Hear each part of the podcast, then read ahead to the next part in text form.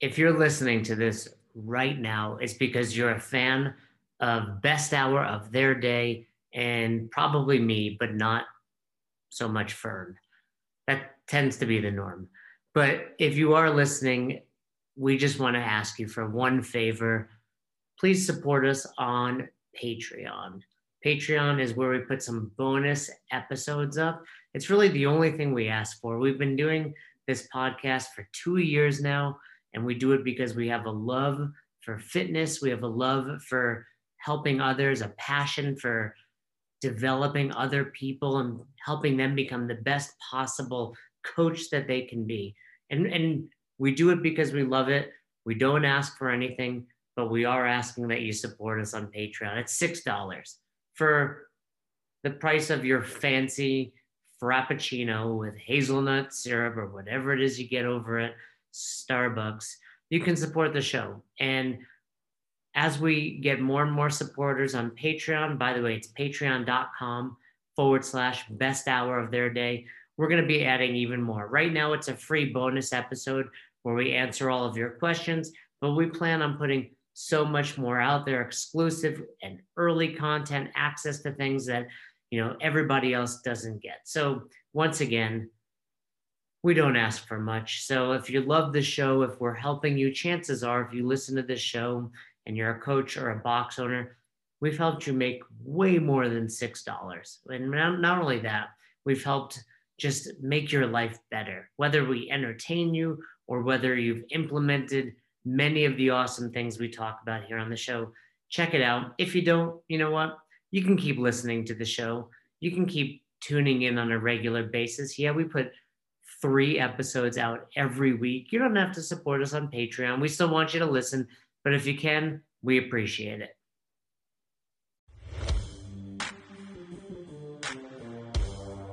We are here because we are dedicated to helping the entire CrossFit community. Determined to elevate coaches, box owners, athletes, and everything in between, we believe that this mission will begin right here, right now. While this time and this goal begins with you, our hope is that you take this fire ignited within you and weave it into your own life with the same unrelenting passion to give those you have the privilege of coming in contact with the best hour of their day. Today's special episode features a guest speaker from our Coaches Development course. To learn more about this class and to sign up for it yourself, follow the link in our show notes. All right, let's uh, give everybody a second to come in. Looks like we have full attendance for Chuck Carswell. Where's Federico? See, yeah, there he is. Take it. In my screen, he's right in the center, like the Brady Bunch. Federico, I see you in there, Alice. Um, Federico Chuck is probably gonna cry at some point on this call, just so you know. Don't do it. He's gonna don't tear up. Um, we got people from all over the world. Uh, Federico's in Italy. Sim, where are you at? You're in India. India. And India, then you got wow. like t- New Jersey, you know, a crazy place. So you got the Upper Peninsula with uh, the other Tony. I don't know where he's at. Matt, you're in Brazil, right? Um, Pablo, where are you at? Ecuador. Ecuador. I was watching your uh, yeah deadlift earlier. Uh, all right. So Chuck, well, let me give you did a little he PR? Of- hold on, wait, hold on. Go back to the deadlift. Pablo, did you PR? No, no, no. He was teaching it, but it was. Oh, got it. Okay. He did PR as teaching. So, let me give Chuck a brief introduction. It's unnecessary, but uh, the hardest working man in CrossFit would be a good way to get you going. Um, I think the unique thing about Chuck Carswell is no one at least to my knowledge, has ever said anything bad about Chuck Carswell, right? You could be a great human being on this planet. Someone will not like you. Someone will come up with something. I live my life by the credo, what would Chuck do? And do I, suppose, I suppose you will, you all should do that as well. Hey, Luke, I know you're what would Jesus do guy, but I'm suggesting you change it. I'm suggesting you go with what would Chuck do, Luke? Don't. We'll write a new book. We'll get Greg Amundson to write the new book. So put your ear close to the ground. No. And um, so what do you got about 13 years on seminar staff, Chuck? Whew, uh, whew. My first level one was in 2007 uh, as an attendee, and I went to two more in 2008, uh, and then joined the staff in 2008. So what is that? 12? Yeah, was was one of your first seminars the one in CrossFit South Brooklyn where Coach Glassman showed up and David Osorio's place? was that one where he was where I was working? You mean? Is that what you mean? Yeah, was that one of the first ones you worked? Yeah, it was one of the first few that I had been working. Yeah, and Glassman showed up unannounced, and yeah, it, right in my lecture, if I'm not mistaken. So, yeah. so you know, these guys are huge fans of yours for for many many reasons. How many of you have had Chuck at your level one or level two? Yeah, Brady, Jan- oh, Janaya, no, yeah. Um, so quite a few. I can't even see everybody on the screen, but all right. As per usual, put your virtual hand up. Brady, I know you have a question to kick this off, I'm sure. So Brady's our our guy, Chuck. Brady will always right. have a question. So I'm sure Brady has a question. Where's Brady on here in my screen? There he is up top. Brady, you got a question? I'll let everybody else put their virtual hand up. I mean, I always I, I can come up with a question for Chuck. So he was at your level one or level two recently, Brady? Level two. Um, just knew, recently. Uh, my level one was 2019. Okay. I was the very first level one of the 2019 year. So at CrossFit Atlanta. Okay. Was that at, uh, was that when, if I'm not mistaken, CrossFit Atlanta in 2019 had joined with North Atlanta? Would that have been that facility? Yeah. The one that's yeah. like right, that's right around the corner from Top Golf. Correct. That's yep. it.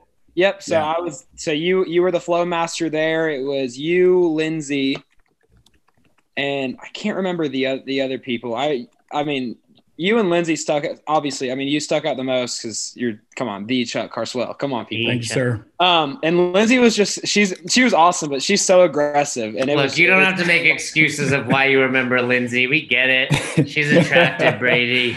She's, she's aggressive, man. She was awesome. Everybody's awesome. I mean, you guys. She is know. aggressive too. Though. Yeah. So what's your, what's your question, Brady? Um. So first, Chuck, I just want to say thanks for who you are in the in the CrossFit community. Uh, I think anybody that's taken a seminar with you, uh, I think when they leave the seminar, you benefit everybody's life uh, just from talking to them. Uh, in with whether it's level one or level two at some point. Uh, so thank you for that. But what is your what's the one um, I guess critique that you, that that like what's the hardest critique that that you've made or that somebody that somebody's given you leaving a seminar that I've made or that someone's given me Whew. or sorry that some that somebody has given you so you left and whether it was Nicole Carroll or Greg were like hey Chuck this is like this is the one and the, the one that sticks out in your head the most yeah so um, I worked a level one uh, probably in 2010 or 11 in uh, Virginia, I believe at CrossFit Trident. Um, and uh, Nicole Carroll walked in, uh, very much like Co- Coach Glassman used to do regularly, and literally pulled out the trainer manual and flipped to the lecture I was given and grabbed herself a notebook and wrote me a page and a half worth of feedback. And most of it was was on areas that I could improve. Um, she was impressed that I stuck pretty close to the manual but not impressed that uh, that I didn't take some leeway uh, in some of the questions. She thought I was a little too straightforward and probably should have gone a little um, more of Chuck experience as opposed to directly from the manual for a couple questions. Yeah, but it was she Nicole was known for that though. She would literally sit in the back of the classroom and sometimes nod her head uh, positive and sometimes shake her head and just continue to write. And so you just never knew until she gave you the feedback. And often that would come you know 45 minutes to an hour afterwards but that was probably the biggest challenge that hey yeah you did a good job with what's on, on the script but what you should have done is is turned a little bit and, and taken some liberties so yeah so question man so so chuck let me follow up on brady's question for these guys okay. that are newer to coaching you know we do a lot of drills of teaching and seeing and correcting how would you mm-hmm. advise them to find their voice as a coach. You know, so you leave that, okay, this week, for example, or last week, I'll say we did sumo deadlift high pull, deadlift, deadlift shrug, deadlift shrug at speed. How do I add this is me, like this is Jersey Tony, or this is Sim in India? So it's not just like I'm regurgitating the, the progressions and my information. Yeah, let me let me be clear though. I think the first place to begin to gain liberties that you can sort of expound and create your own level of creativity comes directly out of knowing the information. And so while I was spot on by knowing the information, the one thing that I didn't do was was again just move enough into what I call chuckisms to make that happen. And so how do you find that voice? Number 1, you've got to know exactly what it is that you're trying to teach, and then number 2, put your own flavor or your own spin on it. Now, that doesn't mean you deviate away from points of performance or the things that are non negotiable, but it does mean that you take your own flavor style as to how you get athletes to accomplish those. And, um, you know, that only comes with trial and error. Um, if you haven't crashed and burned in this coaching thing yet, you, you haven't taken you know enough liberties or you haven't coached enough one of the two and it's just a matter of time the cool thing about it though is if you own your mistakes um, and I, I, feel like people will give you more opportunity. But if you try to sweep things under the rug as if they didn't happen, you know, CrossFitters have a very sensitive BS meter, and if you peg that BS meter, you're done as a coach, in my opinion. So, yeah, learn learn what you're supposed to learn, and then morph it out of that. But that's not a fast approach. You've got to earn the right to be able to step outside the box. Love it. Yeah. So, understand the material before putting your own. It's like um, mechanics, consistency, intensity, right? Something like that. Have yeah. the mechanics yeah. down before you ratchet up that intensity. Let's go with Luke. Luke, we'll go. Luke, I see you guys come up in order of when you put your hands up. So, Luke, you go ahead first. Nice. Hey, Chuck. Um, hey, Luke, how are you? I'm one of the few guys who has not been at a seminar flowed by you yet. Okay. Um, yeah. I got yeah, my L2 like coming that. up. I'm hoping you're going to be there. where are you going to? Where are you we'll taking? See. I'm going to be at Mayhem in February.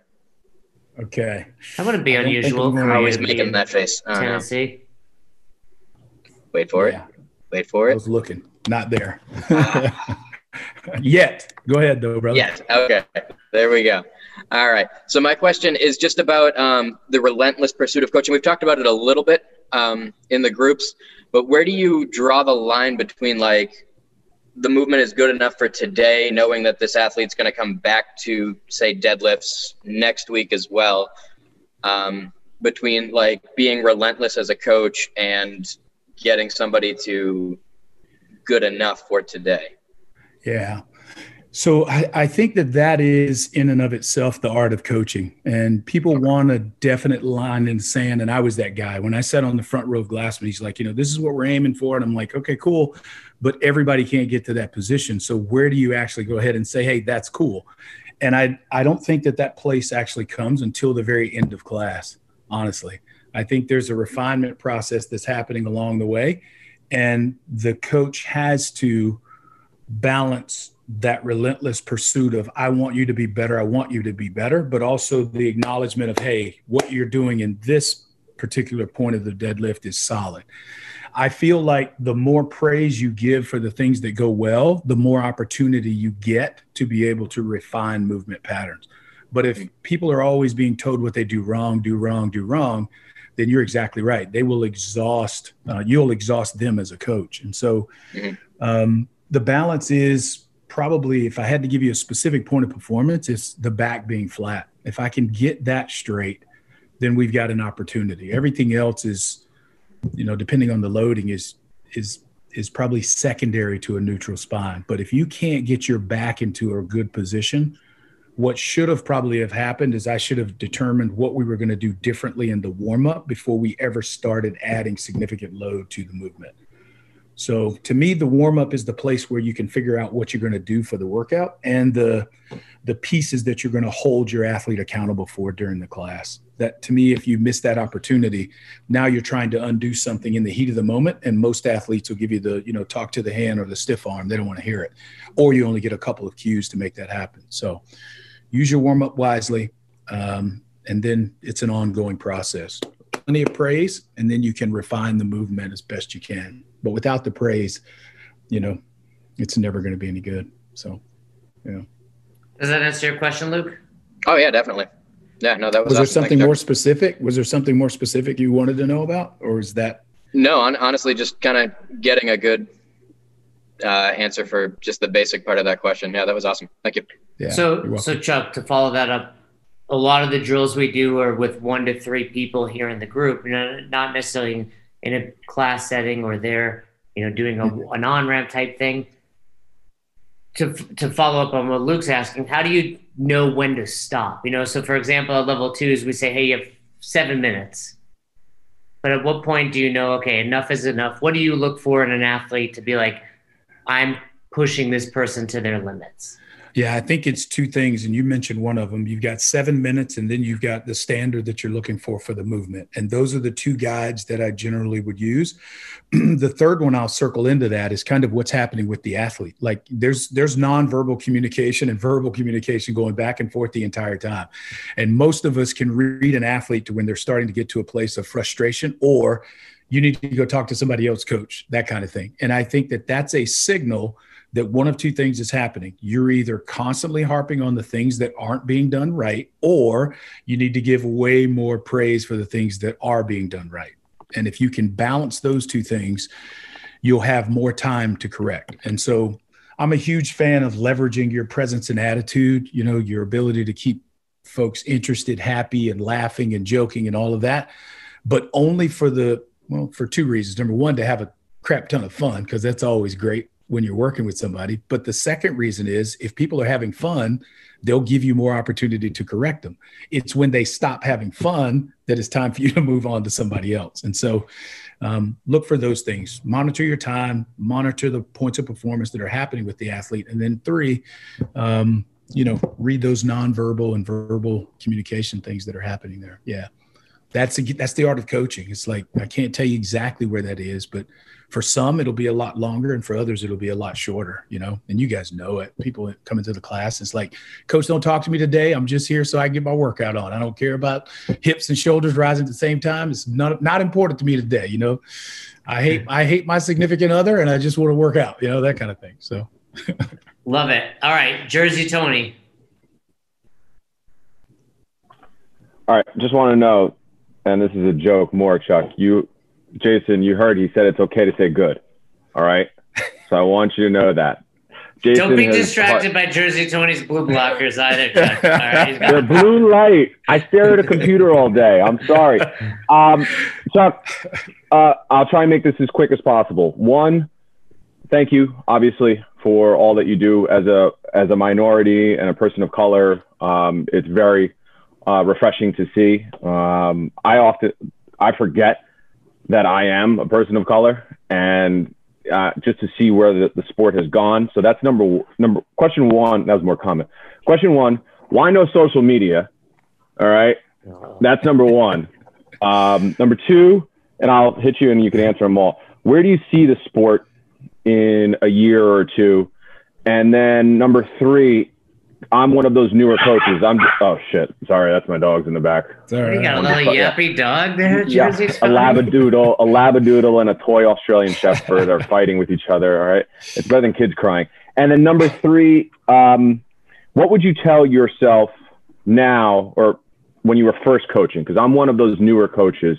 So, what would you tell yourself way back when that you know now? And Thank you very much. Okay, so let's yes, recap. Sir. Why don't you answer that one first, Chuck? What would you tell your your former 2007 CrossFit coach self, and then where do you see the games, and then finally, why no social media? No social media. Yeah. So, um, so I think I I think I did pretty good with with what I would tell my former self. I think I did a pretty good job immersing myself in the program. I went to three level ones. That's literally before I ever even thought about the level two. Number one, I didn't know there was a level two, so that's the first thing. Uh, I would say immerse yourself in the program, honestly, and and I will expand that a little bit. Learn as much as you can about things outside of the program, but don't believe everything you learn.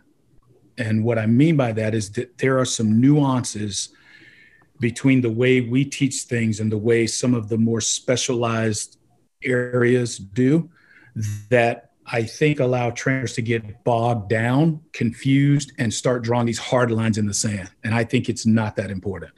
Learn as much as you can about how Olympic lifting styles from all across the world teach, all of that stuff, but don't major in the minors. Get the major pieces squared away. You got to keep the arms long. You got to stand tall before you pull the bar. Like that's that's almost a universal accepted piece in the snatch. So that would be the one. Immerse yourself in the program. Um, learn as much as you can. Don't necessarily believe as much, believe everything you learn. Number two, the sport. Um, so Roza has made some really cool decisions, I think, for CrossFit, and one of them is um, is by putting Dave Castro solely responsible for the sports side of the program. In the past, he's had dual roles, multiple roles, but now he has kind of like a single focus. And if you know anything about Dave Castro, when he has um, clear guidance, he can he can work magic. And um, I think the sport is going to grow to um, to what it used to be four four years ago, maybe three four years ago, and begin to exceed that. I honestly do because I I think he has a clear vision for it, and I also think that without any other distractions or pulls, he'll have the opportunity to grow the sport the way he actually wants or the way we want to see it grow. Um, so I can see the worldwide stage coming back, assuming that COVID kind of allows us that opportunity. And even if COVID doesn't, I think the creativity that Dave, Justin Bergh, and all of that crew has um, will still provide us with opportunities to see some pretty cool competitions go down. I think this this this games we had this year, um, where athletes got a chance to compete in their time zones was phenomenal. I think that's how you standardize and make it fair for everybody. And I think we'll see more of that kind of style coming up. How they'll keep those workouts secret, totally up to those guys. But that's definitely what I see. Growing exponentially, no question. Why no social media? Um,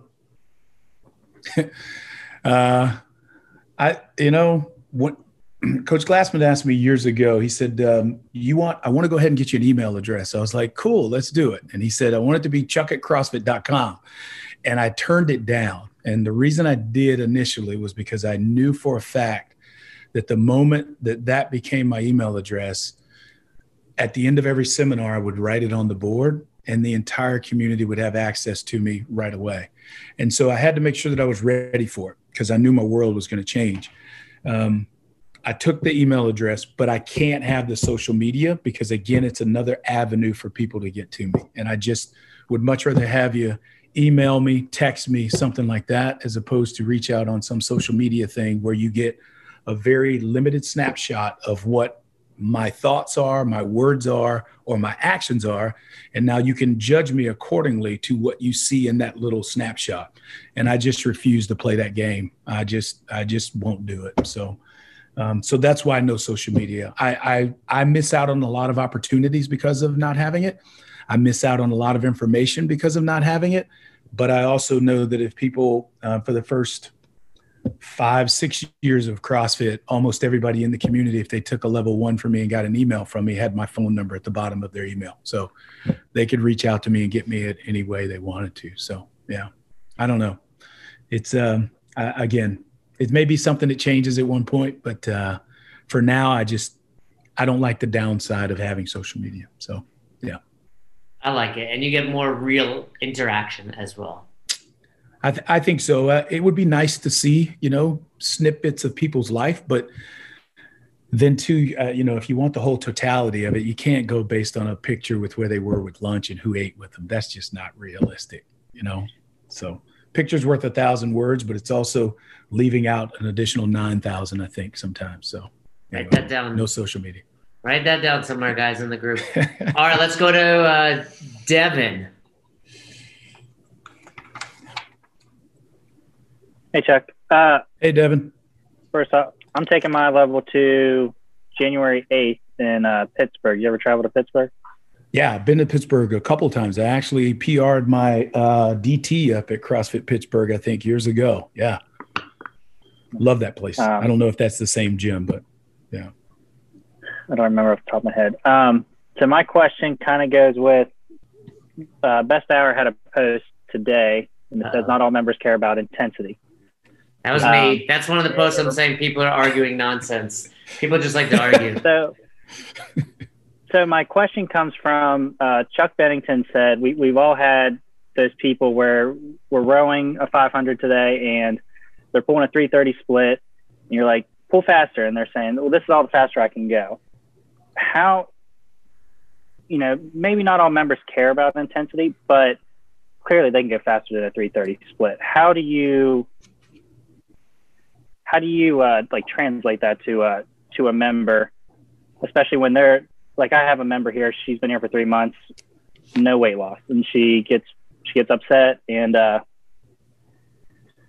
she just she just comes here to move. She doesn't execute intensity. So how do you transition like translate that over to an athlete who doesn't quite understand? Yeah. Um, yeah, it's a really solid one. And so I, I feel like this one is a revisit of goals. Like, honestly, it's like, you know, if she's upset about not losing weight, is that really the goal that she's coming for? Or is she looking for community only? Or is community the priority, weight and um, weight loss is secondary? Like, in my opinion, you've got to reestablish what was the purpose of her coming to the gym because that is the motivating factor for what's going to take her forward. So, if coming to the gym was weight loss, then part of that has to do with uh, you tying that into what intensity is going to bring. Um, most clients that come to the gym are looking for something specific, but in the grand scheme of things, what most of them are looking for is a leader, somebody to actually take them through the process and get them to where they want to go. And how you do that is a rehearsing of, of the goals and a rehearsing of how to actually get to that place. And so, um, yeah, I would go with a one-on-one conversation in the office. I'd be like, talk to me, tell me what's going on. Before I went ahead and said you need to go faster again. Like you've tried that cue and that cue's not working. It's time to change and change cues. Let's go for a different strategy. And the strategy would be, hey, Angela, come to the office and let's sit and talk. Hey, are you still happy here? What's going on with you, girl? You know, talk to me. Tell me what your week been like. What's going on? Are we still aiming to lose weight? Is that the ultimate goal that we're after, or is that changed into something else?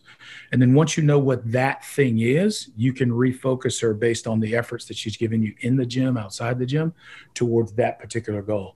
But if you don't know what that goal is, or you're thinking that goal is something that it's no longer the priority for her, then essentially you're attaching something when her goal is up here. You're chasing something that's not really a priority for her.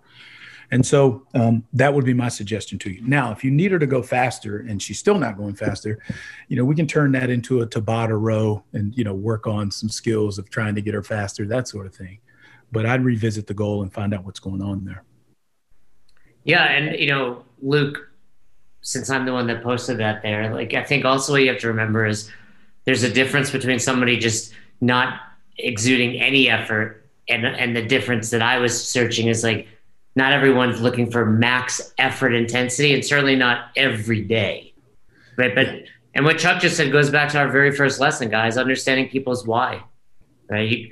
It never it's never a bad idea to just sit down with your athlete and, and, and talk to them. Um, and then lastly, I would I would throw there for all of us in the group, we're smart enough to know what they do in the box is relatively insignificant if they're not eating right.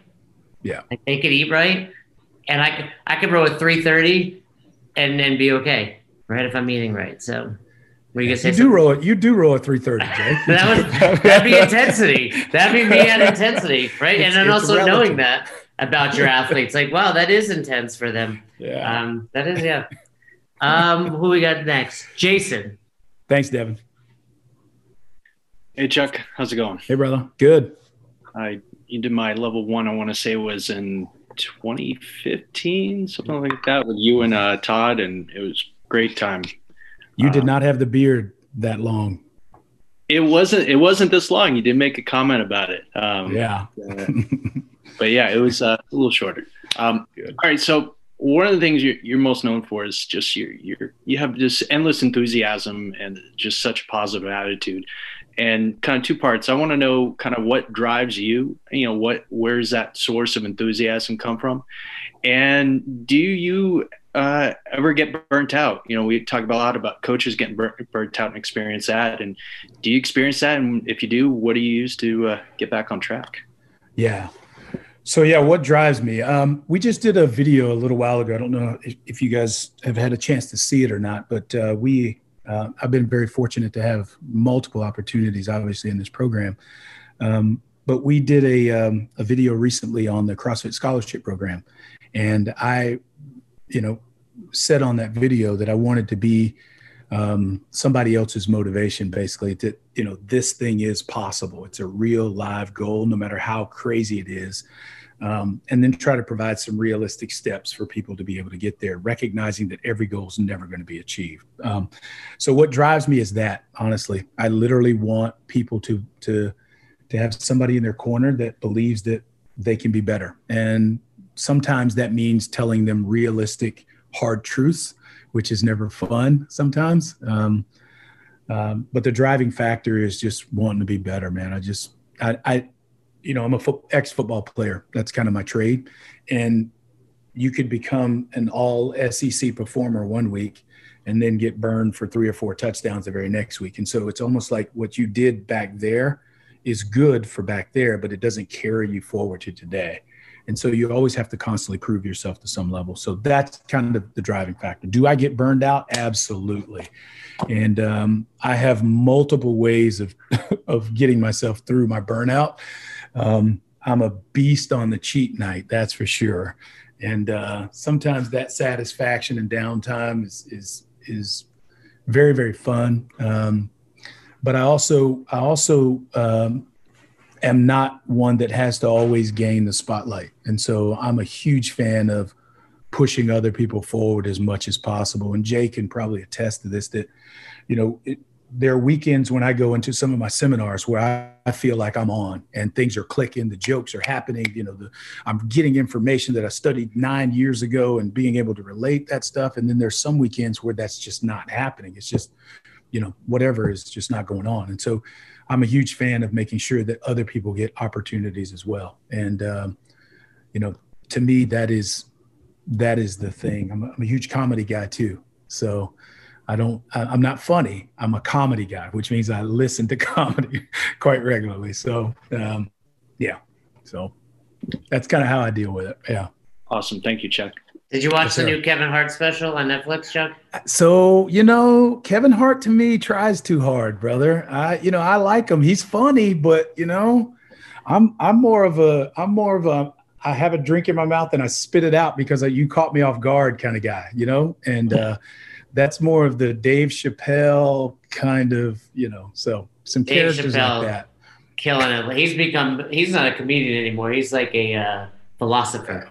Yeah. yeah right. He's a great storyteller too. Yeah. So anybody that tells great stories to me can, can, uh, can make me laugh. So, yeah.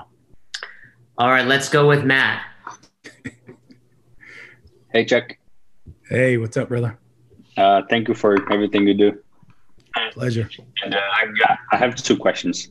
I'm taking my level three on January, and I want to know tips for my level three, and I also want to be on seminar staff one day. So, like, okay. tips on, let's just say, I mean, I'm not in the process yet, but like when I get into the process of the whole, I forgot the name of it though, but I know that there's different processes. You go once, and then they look at some stuff you do, and then second time everything else, um, all that stuff, tips on my laboratory, and also uh, how to get on seminar staff, basically. Yeah, no, no problem, and So those are two great questions. Uh, number one, the level three is a brutal test. How is anybody here taking the level three? Is no, there's we a have a few. right? Yeah, yeah. I don't know if Matt's yeah. on here, but we have a couple. Yeah. So the level three is a brutal, brutal test. Um, and and the thing I would tell you is study more than you think you need to study. And I mean, read everything they sent you. I mean, the questions on there, some of them are so obscure. Some of them are specific to day to day in the gym stuff, and some of them are just, uh, you know, your perspective as a coach. And um, that's probably all I can give you with, without violating some of the ANSI rules. I think I wrote some of the questions on that test, and uh, it took me three hours and 38 minutes to finish it out of the four hours that they gave us. Now, I've had a lot of hits to the head with the football, but the point was I had 15 questions at the end of the test that I wanted to go back and kind of double check and see. And at 338, I unchecked all 15 of them and just crossed my fingers and submitted that thing. I was over it. Uh, so yeah, it's just just prepare and and treat it um, very much. If you've been to college, treat it like a college course. Uh, if you've not, um, treat it like it's the hardest test of your life, and you'll you'll be pleasantly surprised and pleasantly uh, you'll probably be extremely happy with where CrossFit is going when you sit for that test because it's pretty brutal. The second question was seminar staff. Um, not many people recognize that being on seminar staff is only one avenue of of recognized great coaching. And it's not for everybody. It is literally in service of the community. And people think because you get to wear the crossfit red shirt that it is like you know i have totally arrived. And um, what i'll tell you is uh, it's a labor of love. It's a rewarding and fun job but it's very much like being a coach at a gym uh, who has to clean the bathroom occasionally, who has to put away PVC, PVC pipes and wipe down med balls. It's a service to the community. And so um, it's an honor to serve, but it is service. So, what I would tell you to do is realize it's a job interview. And um, hopefully, Jay has done a really good job in this platform of teaching you guys to take feedback. Um, because again, ask Jersey never, Tony Okay. if you can't, I mean, honestly, that's what it's about. It's about taking feedback and seeing how you respond. And if you, you know, if in this platform you guys are getting that opportunity, then you're probably head and shoulders above the rest. Um, but yeah, there, you'd be surprised how many people aren't willing to take feedback or don't take feedback well. And, um, and I would tell you that in order to get better, you know, you, you just have to be able to take it. You don't have to necessarily agree with it, but you have to be able to see the perspective and see if you can't make adjustments that'll help you going forward. If you're willing to do that, then it's just a matter of are you a right fit for the for the gig. You know, it's it, it's a you know I live my life in airports and hotels, and uh, you know if that's glamorous for you, then come on. But if that's not glamorous for you, then maybe maybe go ahead and tell them thank you, but no thank you. You know, so yeah, it's good questions though. And Brady, to answer your question, yes, the level three, I believe, is immediate results. I don't know if I was expecting okay. that um, yeah. when I walked out. Uh, let's go with Miles. Yeah, Miles. Chuck, thank you for being here. Thank you for everything. Um, I'm depending on the holiday schedule. I should be taking my L2 in Birmingham in two weeks. Okay. So, oh, was that Mudtown? Yeah. You're at a lot of those, Chuck. Yeah, I'm not on. I'm not in two weeks though. Mm. Nope. Lindsay's okay. usually there too. Great team. Yeah. Um, so I'm in the process of starting my own affiliate. I actually okay. just got the approval uh, letter from CrossFit or email today. Well, congrats um, there, uh, yeah, Miles. sure. Thank you. Oh yeah. Uh, I don't know if I'm nuts in this whole COVID environment, but you know, you only live once. my my question is, since you've been in so many boxes, my goal, especially in the uh, the area I live, I feel I have one shot to create the community, to to, yeah. to make it a third home. Since you've been in so many different boxes, I was going to ask you what some things you've maybe seen or witnessed that you said, "Wow, that's that's a great way to bring the community in, or or, or to make this a third home." Yeah, um, I think you kind of mentioned it right away. It's like the community aspect, and the question is, how are you going to establish that at your gym? And the one thing I would tell you is it it probably has a lot to do there at your gym, but most of it is going to be the outreach that you have to the community. If you can get your hands in the community, you'll become a bigger influence than just what goes on in the walls of your gym. We all know that what goes on in the walls of the gym is good stuff. People are going to benefit. You just show up, give us a little bit of intensity, and eat moderately right. Things are going to start to happen. But outside of that, who are you touching in the community beyond beyond your four walls of your gym? And how you do that i'm going to leave up to you but what i'll tell you is every gym is about one or two relationships from everything they need. So if you need to have a bigger influence in the community get to the the county commissioner or all the other meetings the people that are influential you're going to have to do that by the relationships that you have inside the walls of the gym. And so um, events are always great. Um, being involved in um, in some of the fundraising things for your community are always great.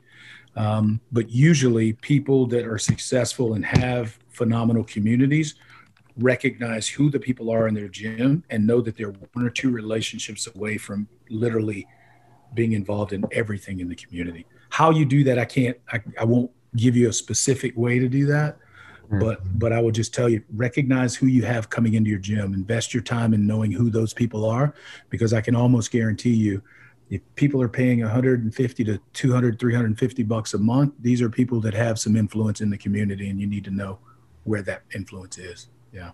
That's a good point. Thank you. That's great. Yeah. hopefully Thanks, that helps. Chuck what do you think is the magic number for a single box owner and growth of a community Ooh, I, I I don't know, Jay. Um, I, I, think it comes back to your skill set, management skills. How can you, you know, how, how are you with keeping up with people, that sort of thing. When I had my gym, we grew it to, you know, to 80 clients with two trainers, myself and my business partner. And we were still calling people when they missed their sessions, that sort of thing. And so I, I would probably say somewhere around that number, maybe a little more with, with management skill, you can probably expand that out. Um, I didn't have good management skills. Like I said, I got, you know, call me on my cell phone, text me, that sort of thing. Like that's how we, that's how we roll. Yeah we were we were similar with our finances too. It's like we didn't chase people for money. We didn't have we didn't have um, uh, agreements and contracts. It's like if you didn't want to be at our facility, we didn't want you to be there.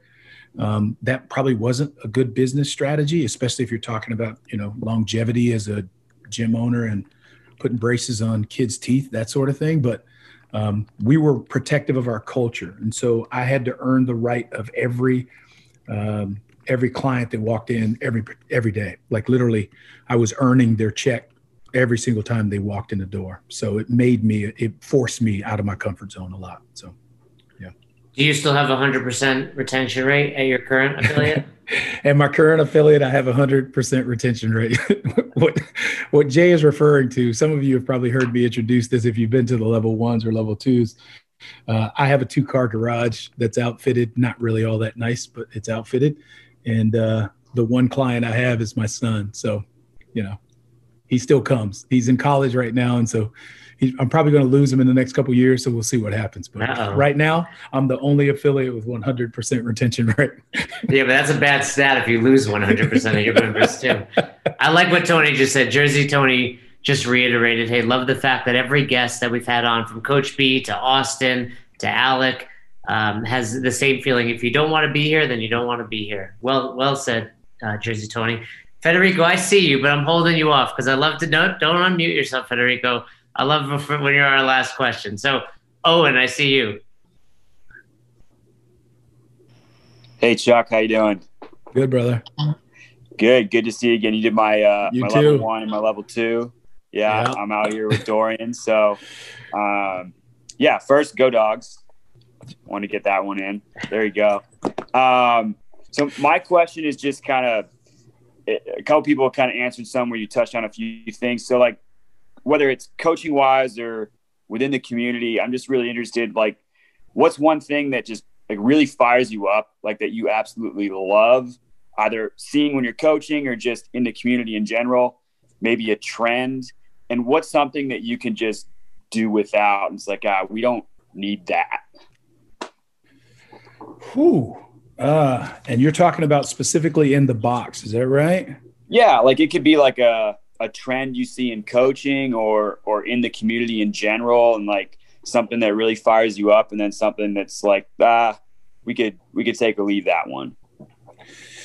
So I, this is going to be I have to walk a fine line with this one, and um, because I don't want to come across as someone who is anti-competition or anti-sport. Obviously, I've competed my my whole life, um, and so competition is a big thing for, for me. But um, I think it's I think I could do without I could do without um, the trend that there has to be at the beginning of every single session a strength followed by a metcon. I could do without that.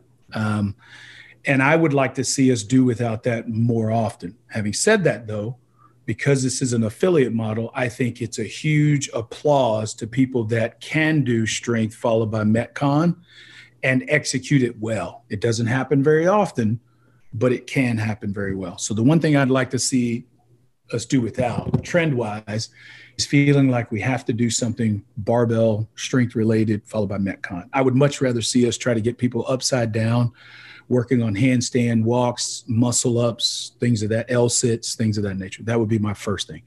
Um, the thing that I love to see is there seems to be a shift in our in our in our gyms that people are starting to celebrate scaling more. And to me, that is badass. When people are willing to take the RX version and be able to morph it down and go, you know what, today I can't actually do that. I need to do something different and be okay with it. To me, that is the one thing I think will make um, people continually come to our facility for the long term, not feeling like they have to leave broken every single time or that because they have a muscle up, they have to do muscle ups for the entire workout it might be appropriate today to not do one muscle up and stare at the rings for the next two and a half minutes before you can get your next one. So that scaling aspect, huge applause.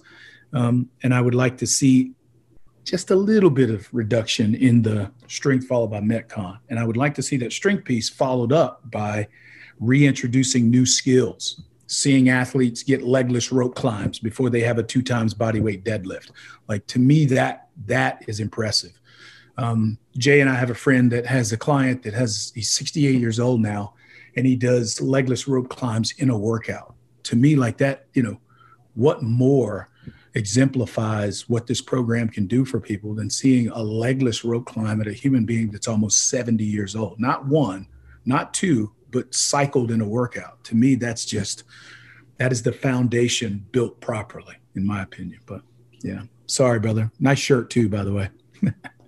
Thank you. When I was judging the games last year, I had the best. I had the fittest from India, Sim, and uh, in the first heat, in the, like you know how they everyone 150 people, and he he got through one legless rope climb, and that was it. I just sat there staring at him for about 18 minutes, yeah. trying to get legless rope climb. So Sim, you should be you know training. I want to see you at the games uh, next year. So Chuck, do you know who that was, Sam? I mean, is it is he well represented yeah. in India? Uh, he's, the, he's at the box close by, pretty close by, uh, city nearby. Yeah, strong dude, but just couldn't show about, it. You're talking about Vedarth? I don't remember his name. Uh, no worries. So, Chuck, why do you think over the years strength got pushed to the forefront? It was never part of Coach Glassman's credo or you know, yeah. it you know it was uh, in in fitness in 100 words. It was splits and slips and all you know all this stuff. Yeah. Why do you think over the years it, it became that? I, I think what happened was people were trying to overlay the old program, an old fitness style program, onto this CrossFit program. And traditional routes of getting strong involve machines, barbells, and external loads. And it's like, unfortunately that's not the foundation. The foundation is you've got to learn how to control your body before you can start doing well with all these other things. And i think i think somehow the celebration of of weightlifting which we totally need to do just was a little bit more obvious and promoted than was the gymnastics type stuff. When i watched chris Spealler do 29 muscle ups in a row um, you know, and then he fell off the rings and couldn't get his 30th. And I was so grateful because I forgot to start the clock, like, you know, for 30 muscle ups for times. It was, it was a great day for me. When I watched him do 98 pull ups in a row, you know, and, and not being able to hang on because he was so bloody, he just slipped right off the bar. Like when you see feats like that, um, it makes a one and a half times body weight snatch pale and it's just not the same, you know? Um, I don't know. I just think that we we somehow missed missed the boat or interpreted things a little bit wrong. And I, again, going back to one of the first questions I think that came up about what would I do, and it was a commitment to the to the to the program in and of itself to understand that. I think that was one of the first questions that we had earlier. Um, yeah, that's what I, I mean. You just missed it right there, plain English. It says, "Hey, here's the story. You've got to control your body weight before you start talking about external loads. It's like somebody missed that and went directly to external loads, and um, and now we've got this incredible gap um, in many places in the program that we've got to catch up on. So yeah, sorry.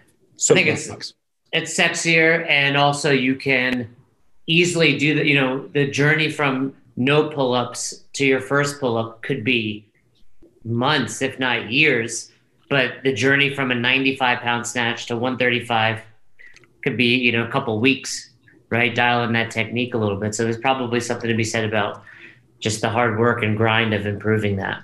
Yeah, and and and I'll go back, Jay. Part of part of the reason that we didn't teach muscle ups early on was because of my lack of ability to teach them. I mean, I could do it. I could climb up on the rings and go, is this what you're talking about? Like that thing? Is that what you mean? Yeah.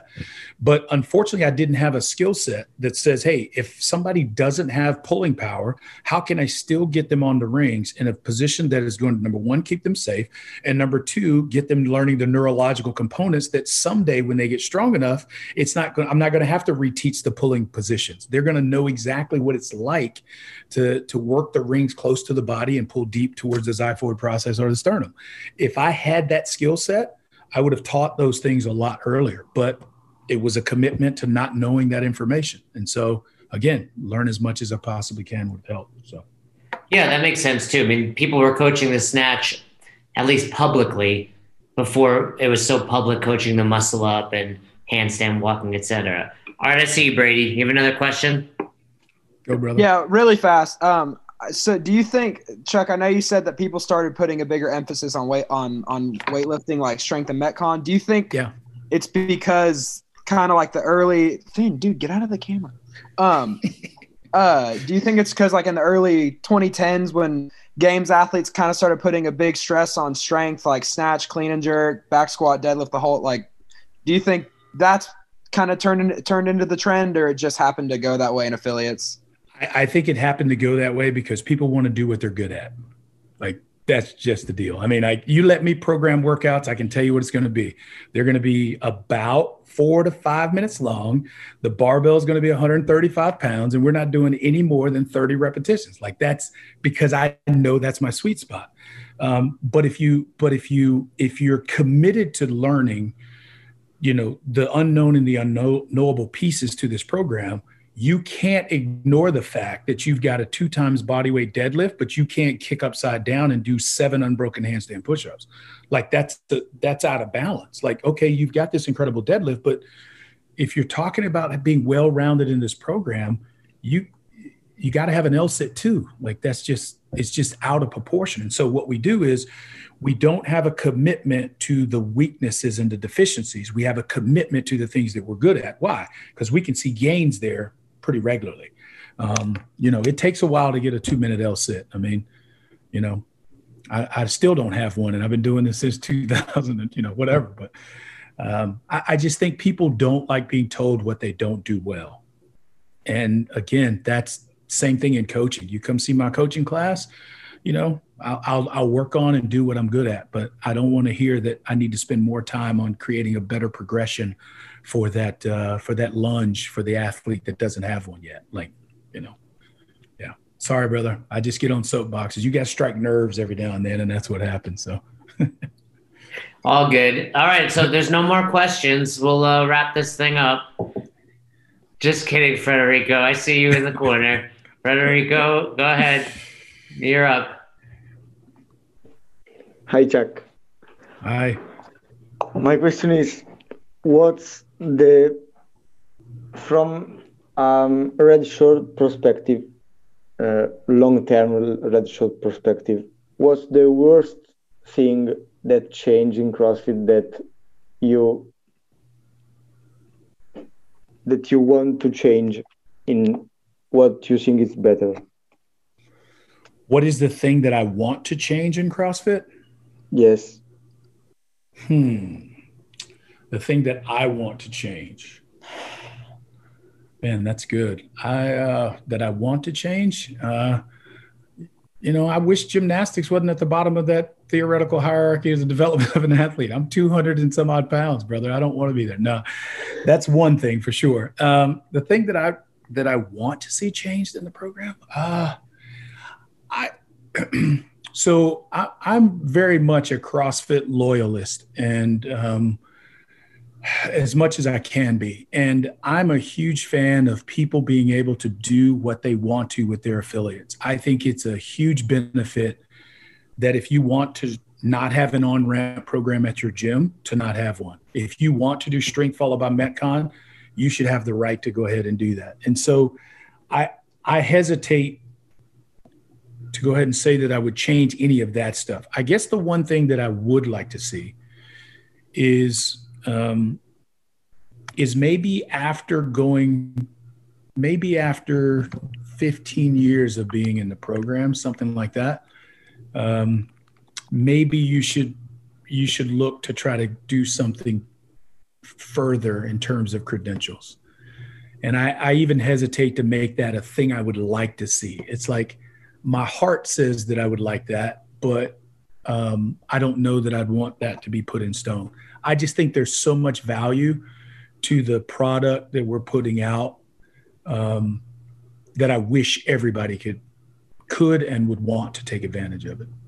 Um, but there's also opportunities like this springing up where you guys don't have to go through the CrossFit level two, level three, where you get an opportunity to get some feedback on your coaching.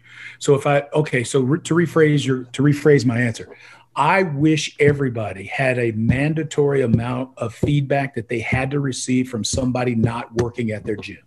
There you go. That would be my one thing. I wish that in five years, 10 years, you had to have somebody come into your facility, CrossFit, not CrossFit, but be able to give you mandatory feedback on your coaching. That's the one thing I wish that was there. CrossFit will never mandate that, and I'm not recommending that we do. I just wish it was something that was a part of what's happening, just so you had the chance to hear a different voice than the people that work for you or that you work for. That's what I wish. Yeah. So, would you recommend piggybacking on that, and then I'll let you chime in, Federico, that potentially that could um, remove your affiliation? No. No. So no. even if you're a terrible coach, somebody comes in, you're the worst coach I've ever seen. You just that's your feedback we're out of here. yeah, yeah. And so, so here's the story. Look, I, there there have been moments that I can guarantee you, if you ask some of the participants that have gone to a seminar, they were like, "Yeah, he just wasn't that good this weekend. I was expecting more, and he wasn't there." So I I don't think a snapshot of one day in your affiliate is going to be a full depiction of the kind of quality that you're providing. But I do think you need to wrestle with the information that you receive. The information is, "Hey, you crushed this, but that part actually sucked." Now it's on you to go back and figure out what are you going to do with that information. To me, I feel like that's the one thing I wish everybody had to to deal with or wrestle with. Yeah. Like like social media. It's just a snapshot, as you said, right? Yeah. So yeah. Yeah. Christian, nobody gets Oh, yeah, sorry, go ahead. Nobody gets what? No. Nobody gets better being told what they do well all, all the time. So if you can't get that feedback, man, it's just you're operating in a vacuum. It's just not realistic. So how many times have I told you guys that, right? Brady likes to shoot uh, sunshine and rainbows out of his butt at everybody when I give him the feedback. And I'm like, hey, you're Austin said that to me way back when I started. I don't need to tell you what you're good at. You're here. Yeah. Here's what you need to work on. Yeah. Um, and, and we all probably stole that from Pat Sherwood. I think he told me that one of my very first seminars when after he told me you crushed it, like he was like high five chest bump. And then he pulled me to the side and was like, look, here's the story. If I give you all of that stuff every time, you're going to end up sucking in the long run. So let me tell you the hard stuff. And literally he, he laid it all out to me top to bottom. A lot of nitpicky stuff sometimes, but it was stuff I had to wrestle with. So it's good. And you guys that are head coaches and box owners, give positive, no, treat your, your coaching staff like you would an athlete. Give them enough yeah. positive praise that they're still receptive to that Correct. feedback. Yeah. That you guys are a different breed trying to level up, get your level three or become part of staff than your coach that coaches two times a week. And you have yeah. to balance that feedback with where meet them where they are. Christian? Yeah, this is a follow up to earlier. I was just curious. You uh, you had said something along the lines of uh, seminar staff wasn't the only uh, prestigious title um, yeah. CrossFit. I was just curious, what was the other one you had in mind? Yeah, there's other ones. Uh, gym owner, affiliate owner is a phenomenal one, man. You you're the leader of people. I mean, people show up daily to come to your box because they think you have the answers, bro. Like that, like what? I mean, forget about the red shirt, man. You have people paying you money consistently, and they don't see you one weekend, two days. They see you week after week, month after month. When you get there on time, when you're five minutes late, they see you how you respond when you're prepared and when you're not prepared. They see all of that. To me, I mean, huge kudos to you guys, man. I mean, you're taking people on a on a journey, and they're they're consistently investing their hard-earned money in the product that you're producing. I mean, that to me is, you know, I mean, I don't know. I think that's that's as impactful as what we do. We just set the goal. We set the the trajectory, uh, at least for for affiliate owners and people that are trying to get into the program. But you guys, man, you're hand walking them all the way through this process, man. That's like, bro, like you know, we're ju- we're a snapshot. You guys are actually the the journeyman. So it's really cool. Yeah, that's mine. All right, Chuck. Oh, you have a follow up question? You like it? Oh, I was gonna say I I noticed too that like if you know if you treat your members right, they uh they look to you just like coaches would to a red shirt. Yeah. Like they think we're the cat's ass. Like they're yeah always like hyping us up, and I'm like, I'm not that cool. For the record, cat's ass is good. yeah. All right. yeah, yeah, for sure. So, and you know, think about it. I mean, I'm very proud. It's one of my hardest achievements that I've ever done, and it's hard work. But how many of you literally were like, oh, I don't even remember who was at my level one, my level two, right? Brady couldn't name the other people. He remembers an attractive girl. That's all he remembers, right? But you remember your first coach, you remember your box owner. Those are the people that truly impact you on a daily basis. Yeah. You know, I think there is a bis- big misconception. Federico, I see you unmuted yourself. Did you do that on purpose or no? You good? Just forgot. To... All right, Chuck, I'm going to let you go. I, I want to Cool. ask you one last question. What, um, All right. Give these guys one piece of advice to continue to have that passion within them to help others, to continue to want to improve. You got 30 people here on a Tuesday, you know, in December that clearly care. What's one piece of advice you would give them to continue to to push this forward and continue to, you know, want to help people improve their lives? So we've talked about this a lot, Jay, and I, I imagine you've probably already told them this. And so I, I'm I'm going to give them the thing that I I think you've already given them, and then I'll give just one additional piece. Um, Coach Glassman, who invented the program, um, good, bad, or indifferent, um, was asked years ago, um, Coach, how do you become a better coach? How do you improve on this skill set? And he answered it with care, care, care, and care. I think he said it four times in a row. We can't teach you how to give a shit. And you either have that or you don't. And outside of all of that stuff, is literally where everything else comes from. It's all your study, it's all your it's all your prep work, it's all your checking in with your athletes that are not uh, showing up at class, that are not getting their goals, that are not giving you intensity. It's all of that stuff. It, it's built out of that. For me going forward, I would tell you to to plan, execute, and adjust. Like literally, that's it. And if you do those three things, then then you'll be you'll be headed in the right direction. Plan as much as you can, execute to the best of your ability. And if you nail it, high five and chest bump. And when you don't, or it's slightly off, just adjust and make that thing better going forward. And that'll that'll take you to where you want to be, promise you.